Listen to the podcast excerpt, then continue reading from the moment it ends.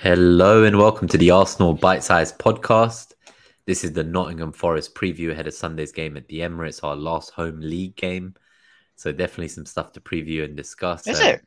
Yeah, it's our last home league game. Um, we do Oh, have the cup games yeah. at home, but that's it. This is it for the league. We got a, realise. yeah, we want a big send off, hopefully. So Oh, I might need to make a day out of it on Sunday. Then I didn't even put two and two together. I forgot. Yeah, it's Chelsea Yeah. and Wolves, isn't it? and it's two p.m., isn't it? I think so. It's the early Yeah. kickoff. So we'll both be there. If anyone is listening is there, let us know. We'll try to grab a drink after the game somewhere. Yeah, I know Glenn mentioned it um, a couple of weeks ago. Um, and yeah, if anyone else is listening and going to be there, damn, yeah, that's upset me. I didn't realise it's the last home league game. Yeah, I think we need a big uh, turnaround Ah, in our form to make sure that we go out with a bang into the World Cup period. So, um, obviously, Before we get into night, Sunday, yeah. should we? Yeah, do we just attack the elephant in the room? Or yeah, I think we, we won't. we'll nothing like against a elephants. I do love it. elephants. Like nothing against attacking them, but yeah. but yeah, I think um, last night was a well-deserved win by PSV. Uh, PSV. Um, they they outplayed us from the start. I think. Um, I'm surprised they didn't score more. To be honest with you, they they, they could have had they not been offside about three times. Um, I don't know. I, like it's offside's offside, right? Like I, I think they deserve to win. I do think it's being overblown how much we supposedly had our pants pulled down. Personally, um, yeah, I don't know. Like the offside goals are, in my opinion, good defending. Like you high consciously line, play, yeah. like you, you execute a high line and it's done well. I think you should be applauded, not kind of said being told we're lucky for that. Personally, um, but like don't disagree on um yeah we would deservedly beat i just think for me personally i think when we've spoken quite a lot when you've you're rotating half of a team it's so hard to find rhythm. And the quality of the performances are never going to be what we're used to in like what we saw the first few premier league games. And for me i thought tactically things were okay. I just thought we didn't quite similar to the Southampton game where I spoke about the urgency to get into the right zones to then execute the correct passes. I thought we didn't quite ex- the execution wasn't there for me yesterday. Um, I thought we created a few like half chances, but I can't remember like glaringly big chances that we created. Um, and for me, that was more the concern. Um, but I don't think the flip side, right? So I guess should we just talk about like general narratives right now? It's yeah, yeah, of course. h- how are you feeling as a fan at the moment? To be honest, I'm- the last couple of weeks. Yeah, to be honest, I'm glad that happened in a weird way because I want to see things like this happen earlier in the season. I think I've talked about on previous episodes about learning from this. Um, I did tune into like a Twitter Spaces from Latte Firm at the end of the game. There was a lot of kind of Was this yesterday? Or- yeah, just straight after. And to be fair, like most people who tuned in like a radio dial-in to give their thoughts, they were quite composed and even. Um, Okay. Some of them had this theory that at the end of the game when we were 2 0 down and Arteta was subbing on all the starters in Jesus and Gabriel and um, Partey, that they felt maybe it was a bit of desperation or maybe he was actually subbing them on so that when it came to full time, they would have been part of that squad that got beat. So he can then lay into them as well for also not turning it around. So I think that's maybe a bit extreme. I don't think he subbed on um, those players for that reason. I think people underestimate like PSV. So from my perspective, they're a Champions level club. Like they are a genuinely good team. Um, De Jong, he changed the game when he came. He, he he- he's honestly a great striker. Um, That's perfect. I so my analysis is probably a bit skewed because I actually missed the last half hour of Mhm. our game because um I went to the women's game. So oh, you were yeah the match. Nice. yeah, but um yeah, so yeah, De Jong I only saw for like 20 minutes. So did he terrorize us for the last half hour as well? Or He, he looked great. Yeah, I think the Right. game changed even more out of our reach once he came on. Um, the thing is, I guess from my perspective, right? Um, you could argue that the time we should be thinking about is halftime. So we obviously went in at nil nil. It was a lot more difficult than we thought. We, we we wanted to kind of win to secure the top of the group there and then. But what's interesting is we as fans were all thinking, yeah, we need to like win this so we can rotate and play like the We just under needed a point. next week. Yeah, so they were saying, but they wanted us to play the Oh, under right. 12s next week. So they were saying, like, let's get the point and then we don't need to play anyone against Zurich at home. But they asked Arteta, like, you know, does this change anything? And he's like, no. Like I was always going to go and try to win that game next week, and I was always going to basically like play as strong a team as we can. So Really, I think we as fans, the fact that I don't fully believe him Chelsea, personally. I don't know. I'm not sure we would rate, rotate as much as we think, but we don't really have the option. So something that I feel has come to light, and I think we discussed this last time, is that we can see that in the league as well against Southampton, like we were saying, like, you know, we wanted subs to come on sooner, maybe like Jesus was left on a bit too long, stuff like that. And I do think it's because the drop off between our first 11 and like the, the rotation we have available for them, like the Partey to Lokonga drop off, the Jesus to Nketiah drop off, like, you know, Marquinhos from Saka drop off, like, they're not like for like. Like even Holding, he has done bits, but I don't think he was great yesterday. Um, prior to that, he was okay. But again, like the drop off from him and Saliba or Gabriel, I'm like, you know what? Like nine games in October was always going to be tough. Like we were going to hit a roadblock at some point. He seems to believe that okay, we got through this period now. It was an intense period. We- We've had our first loss in ten games. You know, we've only lost to Man United before this this season since August. So Yeah. we're in a very unique position. Like to be here and have lost two games. And my, my thought was if there was a game we could afford to lose in October, it was last night's. This was a It's game a- where we lose and we're still top of that group. Yeah. So obviously in isolation it is very annoying because we needed a point to kind of wrap up the group. And what I was saying on like I don't fully believe in wasn't I'll go play the bloody kids. It was more for me the difference in next week being able to rest Martinelli and Saka and whacking Nelson and Marquinhos. Like you can do that and that should be good enough to beat Zurich at home personally and like again yeah it's nothing to do with go and get kids from the academy it's like feeling comfortable with the front line of Nketiah Nelson, Marquinhos, feeling comfortable with holding in there. I think Cedric would have come in for his first appearance had we won. So it wasn't a case of going and chucking everyone willy nilly. I think it's just going even further down the pecking order amongst the first team squad. Personally, that's how I was looking at it.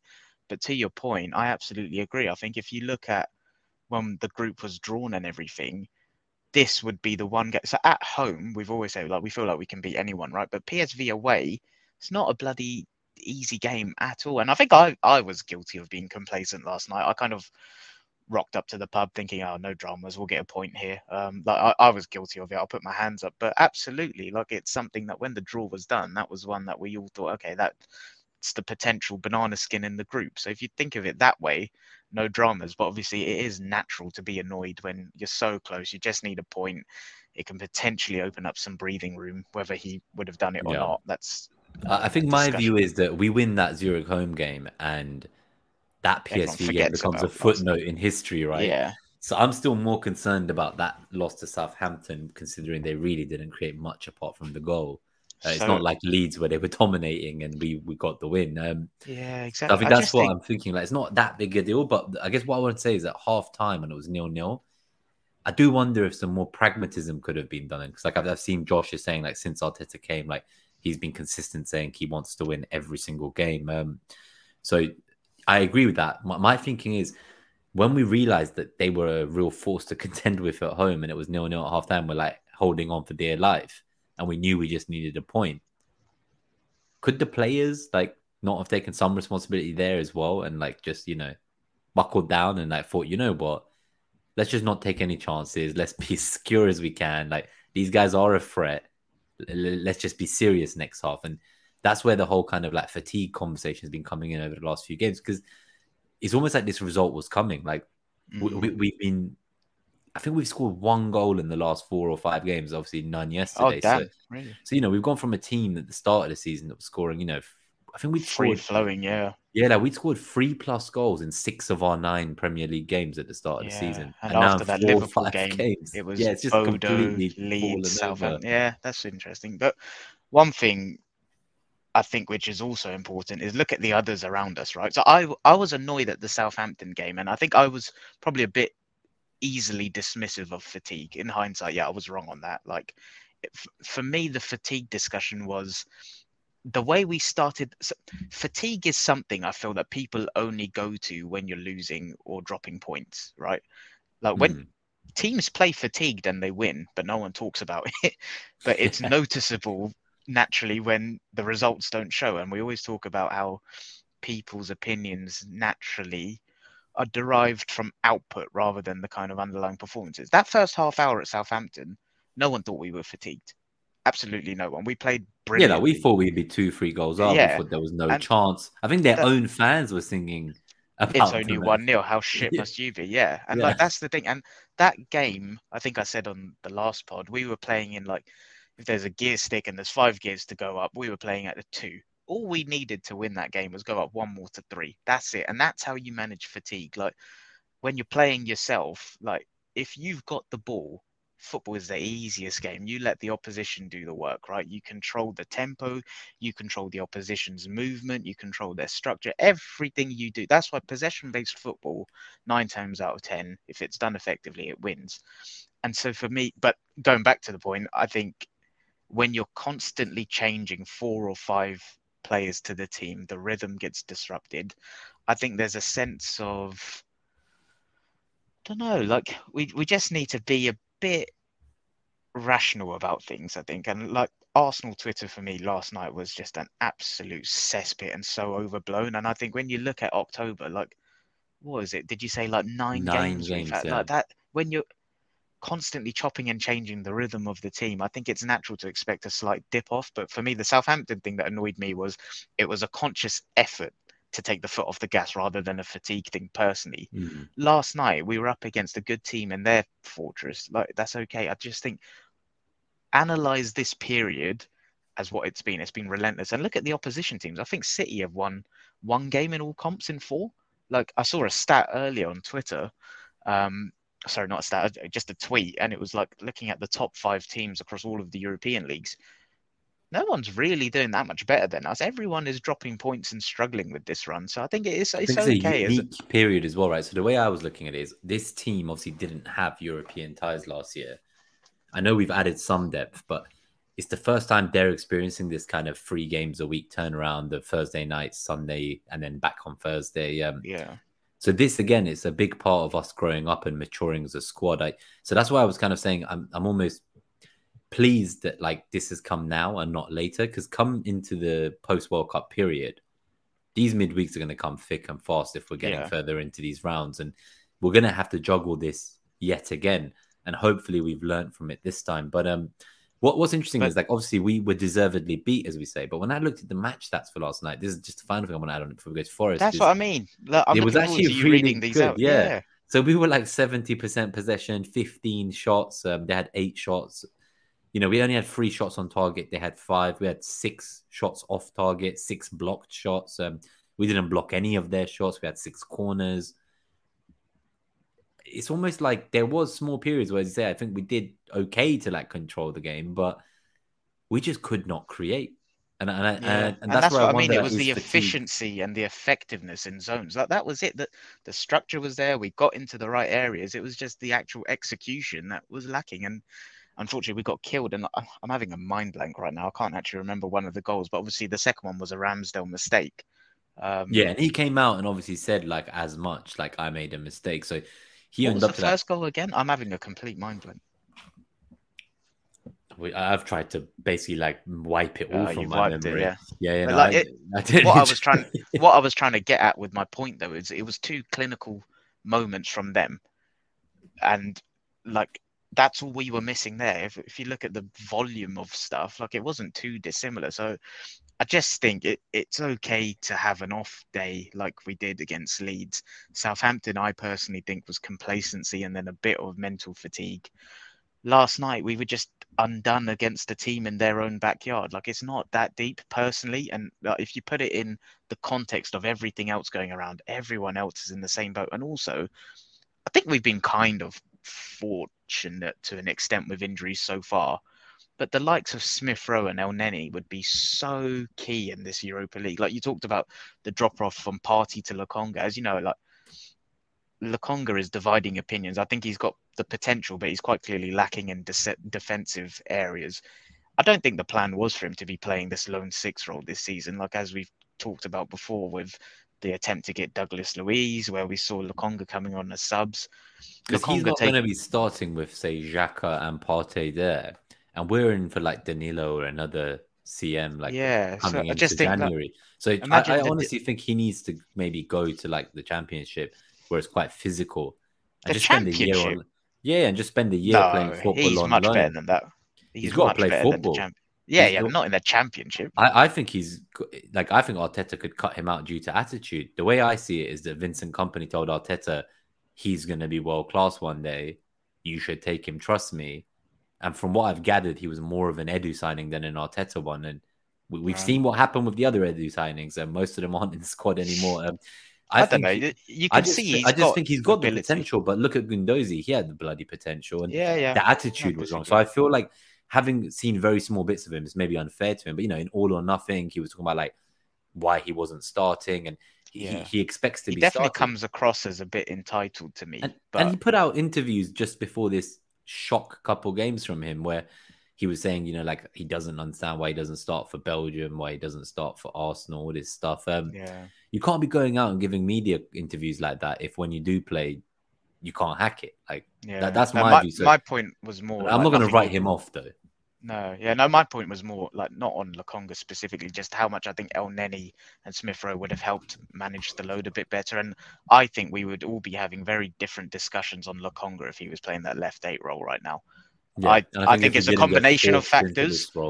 I think it's definitely a combination of factors. I don't like the noises I've heard from him in the press and stuff, but I think footballing wise, it is a different ball game playing that left eight to the lone six. And uh, well, it took Partey eighteen yeah. months to do that, and he came in as supposedly at the time a top yeah. five world class CM. But so I guess just to kind of summarize my kind of how I'm feeling at the moment, because like there's no right or wrong on how people feel or perceive or analyze everything at the moment, right? Like football's so subjective, but for me personally, I just look at like we have had a great start to the season. We have got a it's not a small squad, but it's not the largest. Like we don't have the flexibility that we would like. We we felt going into the season we were still a couple short. That's absolutely been highlighted. But we've had a great start to the season. Leeds, we like we snatched and grabbed that. Southampton, for me personally, that was on us. In my personal opinion, that was completely on us. Um, and then PSV, I just think shit happens, man. like that was always going to be a tough game, and I think we all took our eye off that a little bit and got a bit complacent. What's important now is just one game at a time until the World Cup. Bounce back against Forest, who have been doing decent, really, really well recently. Um, so yeah, I that that's how I feel. I think it's okay um, how things are at the moment, as long as we just kind of put things to bed on Sunday and just manage it going forward, uh, one game at a time. Yeah, so talking of Sunday, just before we preview the games, give a couple of shout outs to the guys who tuned in live this Friday lunchtime. So good to see Josh here as well, up the Arsenal. Bungles tuned in as well. Good to see you. Nice to see you catching this live. We've got Ray's tuned in live as well. He's glad to be here live. Good to see you, Ray. Enjoyed your little cameo on uh, the Twitter spaces I was talking about earlier this episode from Latte Firm. Um, and then we also have Robert Ducky has tuned in. So I've starred your questions, guys, and we will get to them um, in the Q and A in about ten minutes. I, cheers I don't think we'll spend everyone. that. Yeah, cheers. I don't think we'll spend that long talking about the preview. These these episodes are normally thirty minutes or less, so your questions will be answered very quickly. I just want to pull up Ray's comment to add to this kind of um, fatigue conversation and whether it's maybe more mental than physical. So I think there's an interesting point, which is that it's a combination of complacency and poor form for him and not necessarily physical fatigue. It's actually the mental weight of the expectations with that little drop in intensity. That, so he has summed up exactly how I was thinking. He's just a better wordsmith to me. That's exactly how I feel. I completely agree. Yeah, because I think that's exactly what it is, right? Like we're at a position now where we are way higher up than before we'd be. We're in conversations we didn't think we'd be in. We were targeting top four, and we're in these title conversations, let's say title challenger conversations, with the nine games this month and what's been going on. I do wonder if just there was definitely complacency at Southampton, that's for sure. Um, and, and we've seen complacency creep into some of these games. The fact that we're scoring the one goal a game, I do think that's coming down more to mental fatigue and I think so. The expectation on their shoulders that suddenly we want them to win every week. We want them to win with three goals every week. Um, we're expecting a lot from them just based on like we've gotten quite carried away, I think, with less that, than a third of the season gone. Yeah, no, I do agree, but I think for me that's the biggest thing is that the Southampton game. I genuinely think once we went one 0 up, they thought that they could just manage that game and go out one 0 And you know what Mike said last week about playing two 0 football at one 0 That's what I'd like to just go for one more, get it to 2 0, because we've got the ability to do it. And I'll te- the fact that our manager is talking about it, like there's no need to speculate on. They are not doing the details when they go 1 0 up.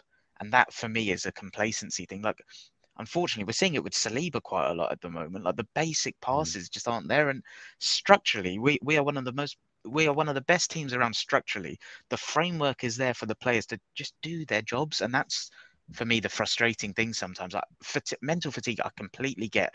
Expectations, I completely get, but nothing excuses you just doing the basics. And if they do that, we'll be fine.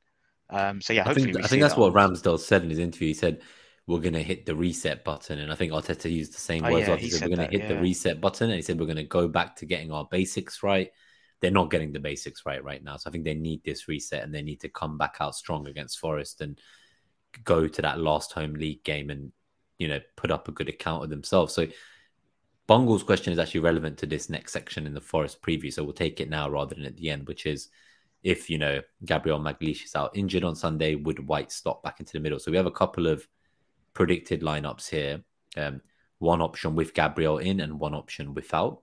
Obviously, yep. we don't know anything about the severity. For anyone who didn't catch up with the news, he was seen limping down the tunnel and he had grimace on his face. They say um, the post-match interview with Arteta, the quotes have come out, and he didn't get asked about Gabriel, so we know absolutely nothing. I don't know if we'll even see what, a picture. I guess everything was about Pablo and Mari, right? Like obviously, well, the, yeah. Right. So they asked about, have you heard about Pablo? And he said that Edu was in touch with Pablo and Mari's relatives. Um, I've heard good news this morning That's on Twitter. mental, isn't it? That is crazy. He got stabbed in a shopping mall. For anyone who didn't know, alongside some others, someone has actually died from that incident. Um, oh, is it? Yeah, so he's now had successful back surgery this morning to help him with the damage to his back. So it, it, it's all a bit crazy when you think about Flipping what's happened there. So prayers with him and his family. It sounds like he will make it through, um, unlike the poor person who didn't. So rest in peace to them. Um, but yeah, so they were asking about that. They also asked him about Xavi Simons, and he said, "I'm not here to talk about players that aren't from Arsenal." So yeah, I love Arteta. Um, cool. So the lineup on the left of the podcast listeners. So we've gone with um, this is the one with Gabriel out. So we've gone for Ramsdale in goal, Tierney left back, and then Tommy or White either at centre back or right back. We feel that both of them could play the left centre back or the right back role. So it's kind of a toss up there. Um, I don't think we'd see Holding come in. Saliba where he normally plays, Partey, Xhaka, Odegaard in the midfield, and Jesus, Saka, Martinelli as the front three. So the only difference is if Gabriel's in, then the kind of the Tommy Tierney debate continues at left back. Yeah, I think every and week. that's every episode these days. Um, Zinchenko isn't quite back on. I don't think like the team training yet. He is on the grass. Arteta says so he is getting closer. Um, I, I, do wonder when we will see him. I'd like to think we see him That's before the, tournament. Like, we're proper in the dark, aren't we? Like we're just getting snippets of information. We've not had anything kind of conclusive on him other than yeah, he's on the grass, which yeah, like we they don't asked know him if he was long... ruled out yeah. for last weekend's game um, against Southampton, and he said, "Oh no, he's never ruled out." He was almost like he's like, could he be available? He's like, yeah, he could be available for any of these games. Like it's just so um, secretive. I, he yeah. cracks me up. Um, he honestly cracks me up. Um, but I think for me, if Gabriel was out, I would love to see personally Tomiyasu at that left centre back role because I don't think we'll get many opportunities to see what he can do there. Um, uh, obviously, as Bungle says as well, Tommy does play left centre back for Japan. Um, yep. He's never done it for us, I don't think. Um, no, I really want to see it as well. I just want to see because he is, as we say, ambipedal, very two footed. Um, he, he could potentially do a job there. But um, I am very disappointed because I was expecting huge things from Gabriel against Forest. Um, they're pretty poor on set pieces. And from an FPL point of view, I was really hoping to get a goal from Gabriel. But um, is he in your team? Yeah, I brought him in, yeah. and White got the assist last week, and now it looks like Gabriel won't play this week in the juicy I ties. For, I went for Benny White. Yeah. yeah. See, you, you were smart. I always, um, when I have money in the bank, I spend on the most expensive player instead of just you know maybe saving some money for a rainy day. I, I, you think I learned my lesson after the last three seasons? If this um, happens to me every time. If Gabriel is fit and in the eleven, have you got any strong opinions on Tommy or Tierney this week? Yeah, so I need to look back how many minutes Tierney played yesterday, just quickly. I've got a very strong opinion on it this week, which is not backed up by any data. so I'm just having a quick look. So Tierney played uh, 74 minutes. They Tommy both played the same. They both got. Oh, they all got sub to send that message to I, the defenders. I think it. I'm going with Tierney this week if Gabriel's fit, and I just think against so I think Forest will play like with a low block against us, and the re- so whether people agree with whether Tommy Tomiyasu worked or not at left back, take it a step back and think why was he included? And against Leeds and Southampton, in my opinion, it was because of them as pressing teams, right? That's what we spoke about. Against Liverpool, it was because of the diagonals and being t- two footed to be able to take on someone like Salah, who's the opposite foot. Against someone like Forest, I think we're going to have a lot more time and space personally uh, maybe not space if they are in a low block, but I, I, think the need for Tommy at left back is more for that technical security and what he gives. And I don't think we need it as much. And I think Tierney in the 11, like he's, he's doing okay. Um, I just think it's something that Arteta will look to kind of manage um, the minutes around the team and just get something to more of a functional um, working, like first phase anyway. Um, that's my personal opinion. Yeah, I think I'd, I've gone for Tierney in my predictions as well if Gabriel's fit. Um, I, I do think we need to just kind of move away from what we've done. I think the, the the kind of the experiment with Tommy against Salah that that worked very well as it did last year against Raphinha at Leeds. Um, but I think against Southampton, obviously they had Ward Prowse and he's a great deliverer of set pieces. There was lots of long throws, and I think I said last week that I did wonder if part of the reason Tommy was there is to deal with the aerial threat and the aerial jewels in that matchup. But this game, like the one thing that does fear me, gives me fear, even though it's at home and Forest haven't been great. They bought like 25 players and they seem to have finally found their starting 11 just before they play us. Um, they'll take a lot of uh, pride in having taken those points from Liverpool. They got four points from uh, Brighton and Liverpool. So I think it's time we put them back down to reality. I'd like to think we're like that wounded animal that, you know, we've learned from last season. The losses don't come in freeze anymore. Hopefully, um, I hope I do, so. And, yeah, I really hope so. and that uh, even at home, we are a different team. And like, sorry, I sound like a broken record. I talk about it all the time, but the size of the pitch, the positional play, the way we're able to maximize zones, you can't do that against the likes of Leeds and Southampton to the to the same level of success as you can at the Emirates, and that's what I think. Like even Josh's comment in the chat about definitely using the home game next in the league to get the home support behind. I think we we do need that, and uh, without being disrespectful, I think we couldn't have asked for a nicer fixture to try and get back on track. And I think on Sunday people will feel a bit silly come the afternoon. I think things will be fine. I think that first half hour on against Southampton, no, like it's funny how narratives swing so quickly. Like first half hour was absolutely brilliant, I thought, and I, have got no doubt we'll start fast on Sunday. We'll do really well. Um, I think we'll play good football, and I think we'll play the positional play to a T, like we know we can. And even just, I just quickly looked at like some stats on Forest, and I know they're clicking and finding their groove, but they're in the bottom three for chances conceded across the left flank, the right flank, and the centre. So left flank, so obviously, so their left flank, so that's like our Saka, Odegaard finding space in the right half space. They've conceded 50 chances, and that's the third worst behind Bournemouth and Everton. Through the centre, where we have had a lot of joy this season, obviously the likes of Xhaka, Odegaard combining with Jesus, Martinelli sometimes going inside. They've conceded 53 chances, second to Tottenham and Brentford. We saw how we exploited Tottenham and Brentford.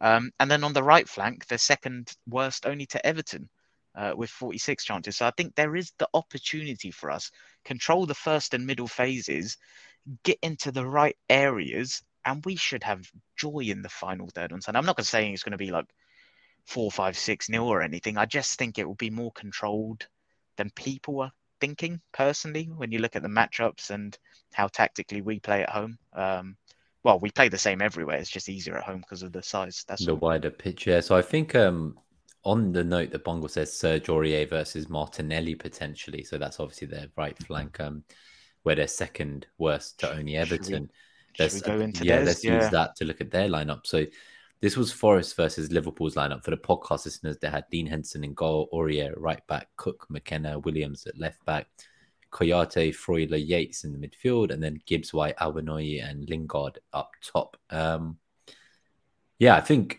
Awoniyi was a big signing for them this summer. He only scored his third Premier League goal so far. He's been kind of getting minutes on and off the bench. I think they've been struggling to find their right team, but it was interesting to see Brennan Johnson not in this lineup and they went without him. So that that was interesting. Um, he'd obviously missed a penalty as well the week before. I do think we'll see a very similar lineup to this. Um, I am I surprised about Aurier and Williams both playing when they're both technically a right back. So I did think like Willi- uh, Aurier was going to replace Williams, but it seems that both have survived and they've both started the last two games together. Yeah. So that'll be interesting to monitor and see keep going forward, especially for anyone who owns Neco Williams in FPL. But um, yeah, so they obviously won one 0 I think they could have scored more. Um, Klopp was So asked could about it, and he though, was right? Yeah, that's the thing. Liverpool could have as well. Like Van Dijk himself would have scored two, three potentially in that game. I don't know how he didn't score. So again, it was one of those fixtures where it's just it's unfortunate for Liverpool. I don't think they've actually won an away game yet this season in the Prem. So it, it is tough for us. Fortunately, we're at home, so I think it's a different level. Like it's not a newly promoted team coming back to the Prem after all this time, and all their fans going mental. Um, we have a bit of chance to support the lads and give them that energy that from the last home games I went to. So uh, I think it was Liverpool in the league and Tottenham. I have honestly never seen the home support so loud. Like I think we said every time we conceded, there'd be like a moment of shock, and a few Yeah, seconds later, back- the noise would rise again. Yeah. Yeah. So I'm actually quite excited to go back again this week. Um, I'm also going to go to the Zurich game, which now sounds like it's going to be quite a big one with a very Yeah. strong team. Um, I think this week is very important for Arsenal, just as an anecdote. So, kind of this game to get ourselves going, score a few goals, get the confidence back into the lads.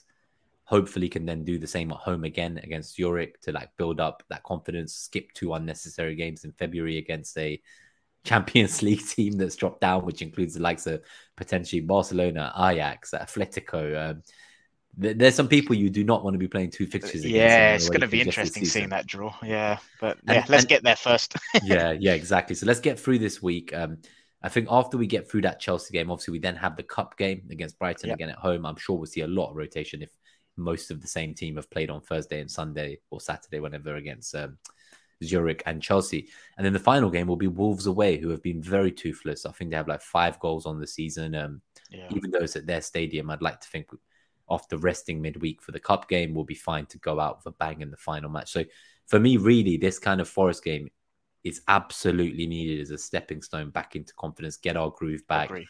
Don't put the foot off the pedal if you go a goal up, like go for the kill, get those second and third goals. Um, so I'm very interested to see what the Amsfield would be like. And with a 2 p.m. kickoff, I think um, it's going to be a lot of fun. I'm, I'm hoping it's yeah, a yeah, positive day out. Atmosphere will be absolutely. I was going to say rocking. I'm not sure it'll be rocking. I think it'll be really good though. I think everyone will be behind the team. Like this is the most united the fan base have been in a while. And yeah, we we're, we're having a little blip, but so is everyone else. Like no other team is doing better than us necessarily right now with the schedule. So I agree with everything you're saying. I think use this game as a stepping stone to kind of get back to doing the basics, get back into that level of confidence, and kind of when I say arrogant, like there's a difference between arrogance and complacency.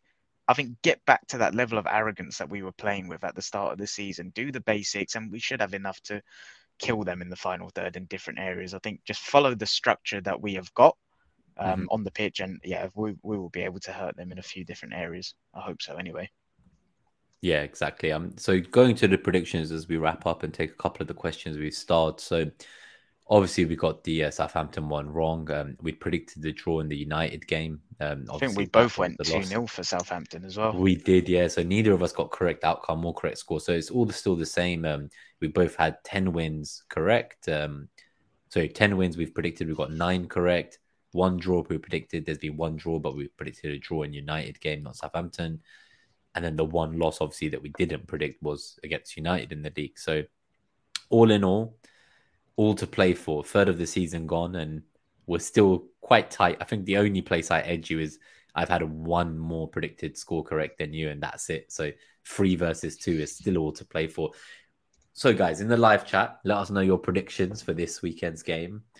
We will also give our thoughts. Um, I, I, will go first because, like I said, I made you go first twice in a row. So now I'll do my two in a row, and then we'll alternate each week because I feel like it was unfair.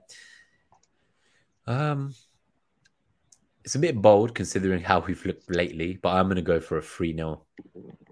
We've gone for the same again. I, I, think see so. it. I see I was 2 on the 0 from Josh, 3 0 from Bobby. Anyone else get your score predictions in? Yeah, I was on the fence between two and three. Um, I think we'll start fast. I really do. I think we'll get a goal like within the first 10, 15 minutes and then get another one like around half time. And then I think the third will just come uh, when we're playing in second gear and I'm frustrated at that. but I think That, we'll that's it. maybe Um, when we'll also concede the first. Probably, yeah. of 3 Okay, 1. interesting. And uh, yeah, I, I think the goals this week, I really think we're going to get some joy against their left flank, having seen like the left flank and centre, so like that kind of half space area. Um, uh, yeah, I, I think Xhaka, Odegaard, Martinelli, Saka, they're all going to get into really nice areas on um, Sunday, and hopefully Jesus gets on the goals as well because yeah, I really want a few Jesus narratives to. swinging yeah. around him at the moment. Yeah, I think he has like the second highest XG um, after Haaland in terms of like, and then not having converted. So he's been a bit unfortunate. I think he is getting the chances. He'll be beating himself up about not converting them, I'm sure. Um, but hopefully this will turn things around. Saka, just to add to that, so on net that whole earlier this week, I know we've not got the um, the graphics today, but that right zonal matchup for Saka was fantastic, and not just that in the captaincy metric for FPL that Mariner does, um, Saka came out top first. Is of- it? Yeah. So, and like obviously Haaland was like literally right there, like one point below him. Let's say like one was 93, one was 90. Saka's higher than like Salah. Yeah.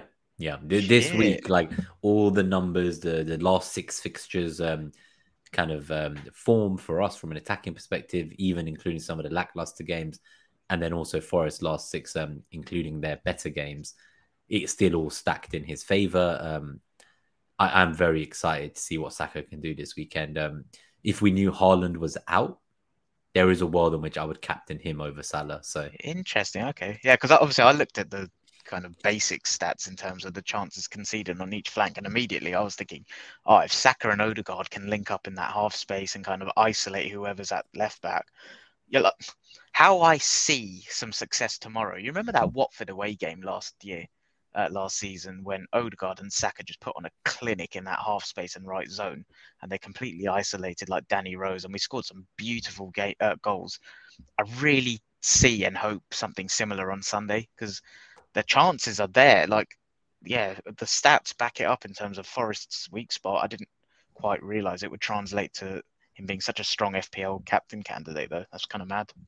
Yeah, no, it's, it's definitely um, a bit of a interesting week on that perspective, especially if we get news on Haaland because the deadline is just 90 minutes before City kick off. So maybe we're going to be seeing some sure we'll fake some accounts news. coming out and fake news, and it'll be interesting to try and keep on top of that tomorrow. So let me take these two questions in the chat and then we'll get out of here. So Robert Ducky asked about Odegaard. Is it his time to shine? So I think he he's obviously also looked a bit lackluster in the last few games, but who hasn't in the team? Prior to that, I think he was starting to do really well. He he was kind of taking that captaincy role on, not necessarily vocally, but just in terms of his on-field performances and setting expectations for the rest of the team around him. I, I, I do think that this is the ideal game, just with that kind of right flank weakness we've talked about. This is the game where he needs to come in and provide those kind of killer balls with that vision he has, and hopefully then one of Saka or Jesus can convert them this time round. Um, Yeah, I think- think, it's that. It's it's so our so sorry, their left flank, so our right, and their centre zone, right. That's exactly where Odegaard earns his more uh, his money, and um, I agree. I think this is the game. I'm just not sure he'd be my favoured one of three assets for Chelsea and Wolves away personally. I think I'd still be going for Xhaka if you didn't want to be on the whole kind of like a Saka Martinelli defender or Jesus Saka Yeah. Martinelli. If you wanted to just spend 5.1, 5.2 mil, I think he's a great asset. It's just, again, it's like, is he the third best asset? Maybe not, but the price point's very appealing if it works into your structure. Yeah. So But I I absolutely still think Xhaka. Odegaard could do well on Sunday. Yeah, definitely. Yeah, I think just from a footballing perspective, like he's been a joy to watch, and some of the stuff he can pull off is honestly um, a visionary work. Um, that I don't think there's many players that technically gifted in our team. So then the question from Josh, so well, it's not a question, it's more of a comment. I think just to add to that squad depth. So obviously we talked about the fact that we're probably going to need to strengthen in January if we're serious. Um, we probably want a centre mid. We probably want a winger. He says obviously Smith Rowe off the bench last season is being massively missed this season. Um, Hundred percent. Yeah, something you mentioned, obviously Smith Rowe and Elneny earlier, in terms of like had we had them for Europa, it would be very different, and the composition of our team would be probably better. I, I definitely think Smith Rowe is a starting eleven quality player for us, even if Martinelli Easy. has kept him out. But Yeah. just in terms of pure quality, like he is a starting eleven quality. There's caliber. no like drop off that you talk about in Mm. other positions, is there? Yeah, like they were the only two that were competing for a position last season. The other 10, there was a massive drop off. Yeah. Now, luckily, like there is some versatility. Certain players can play multiple roles. Um, so the drop off isn't as bad when they go and cover someone who's out. Obviously, in this scenario, I can't wait for Smith Rowe to be back. I hope like he recovers well from the surgery. Is is probably come at a good time. It sounds like the operation he had is actually from a long-standing issue he's had for like years. Like he's been growing. Uh, he's still not finished growing, and I think as part of that, like they say that young men when they're growing, like he, he's basically ended up with like a groin injury that's just constantly plagued him for a few years now. Yeah. So this was like a much needed intervention. It's a short term hit for like long term gain, right? Like, and he he will be abs if he comes back and his recovery's fine. He will like. I think as fans we underestimate the impact of like just injured players coming back. Like I know Arsene Wenger, we used to take the piss about like a new signing, but someone you nailed it. Like he, uh, Smith Rowe is starting eleven quality. Like Martinelli's done well to keep him out of the eleven, but having him in and around is going to be absolutely huge in the second half of the season. He's like your 12th man, 13th man. Like he's the first one to come on with Nketiah. Like they're, they like we were saying, we had like we didn't have game changers to sub on in some of these last few games where we struggled, and he is exactly that. He is a game changer. Um, I don't know if we'll see him at left wing with the kind of rise of Martinelli there, but we've both spoken about how he could do a great job in that Xhaka role potentially at left centre mid. Um, you know, just imagine his kind of goal scoring capabilities, drop, arriving in the box late, getting onto the shots from the edge of the box. he Like, gives us so much. Yeah, he, yeah, we're we're missing him big time at the moment. big time. Then just to say this um couple of things. So I think this is again, it's not a question, but I just thought it's worth putting out there. So um comment from Robert Ducky about expectations need to be calm because we're talking about like, the mental fatigue. Um, with the exception of City, every other club has struggled from consistency. Arsenal have been the second most consistent. The others seem below par from last season. Exactly. So I And think when you that, look at like the I said, groups, yeah, City have only won one in four as well in all comps. So yeah, so everyone's kind of struggling with this nine games. Um, there's never been the case where all the European ties need to be played before like November for a World Cup. Um, this is a unique season. Things are going to look very different. I think everyone's going to deal with it differently. But when you look at all the other teams, um, so you know, you look at Tottenham, um, they had VAR rule out like a goal that could have topped the group for them. They are top of the group now, but you know, if they lose the next that tie, produced some sensational yeah, yeah. content. well, if they lose the next tie, Twitter was and, um, hilarious. yeah, so if they lose that next tie next week, and in the other match in the group, one of the teams wins, they will also drop down to the Europa. So this is how tight the groups are. Like in Europe, when you look around them, you look at uh, United, they need to win by two goals at least away at Real Sociedad.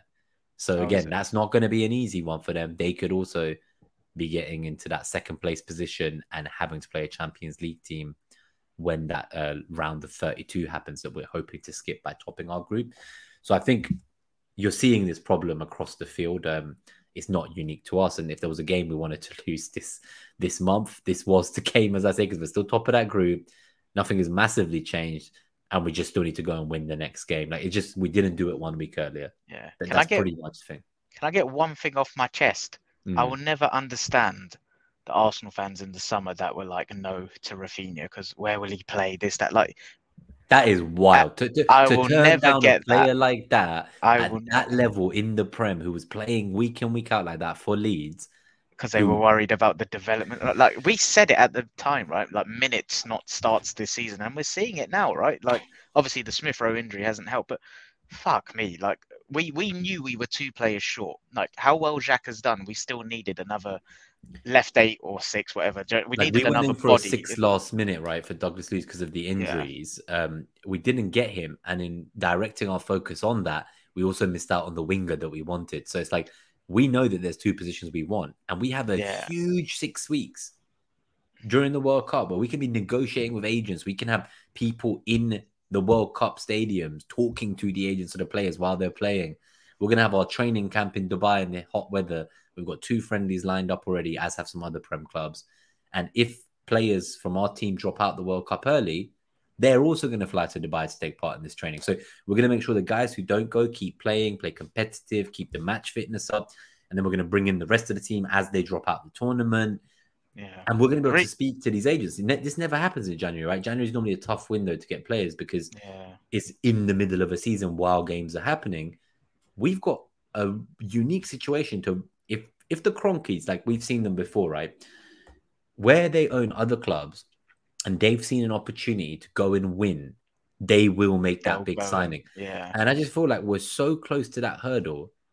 But if we're scoring one goal every game for like four games, that's not a championship winning level Oh, yeah. quality. No, I City know, wouldn't do we're that. But as in, if, talking I, if we want to get into that level, yeah. maybe this is what the Kroenkes do. They see, you know what, this team is competing up there. Like maybe they can't sustain it a whole season, but they're competing. Let's see where we're at. Obviously, the players and Jacques have said they want to go into the World Cup top of the league. So if we're there, it would Yeah. be foolish to. My point was just more around like I don't think we were ever going to actually get Rafinha, but I admired the kind of attempt. But there was just so many split opinions on whether it was the right decision or not, and like if stop thinking of positions and just think of like the attack as a group, and you need hmm. versatility, like you need five for three, and like I will never get. I, at the time, I was so like. I'm so I'd like to think I'm quite an empathetic person and like I'm quite good at understanding other viewpoints. That one, I could never get my head around it. Like people talking about stunting Saka and Martinelli's growth and this that. Like you spoke about it earlier, like needing game changers. Like it is okay for these players to share minutes. They absolutely need to over the course of the season, and we are one light in that area. Um, so yeah, so that was just a frustration of mine because like we are seeing it loud and clear right now. Yeah, couldn't agree more. So before we get out of here, just to say Bungle's comment as well about Smith Rowe, just to add to that depth and having game changers off the bench, as you say. So he's saying just imagine a full strength and injury free Smith Rowe post World Cup integral to the push for the rest of the season. So yeah, I, I definitely think people are like it, it is cliched, but it is like a new signing. It genuinely is like Yeah. we've not seen the guy once this season. Like it will be like we've got a new January signing, hopefully, and he's recovered. And Yeah, he just had that one Europa appearance, I think, wasn't it? Yeah, and that was it. Um, Yeah. Cool. So thank you everyone for tuning in on Friday afternoon. Um, may we win on Sunday, hopefully, and get back to winning ways and goal scoring ways. More importantly, if any of you are at the Emirates or around after the game, let us know. We'll meet you guys after for a few drinks.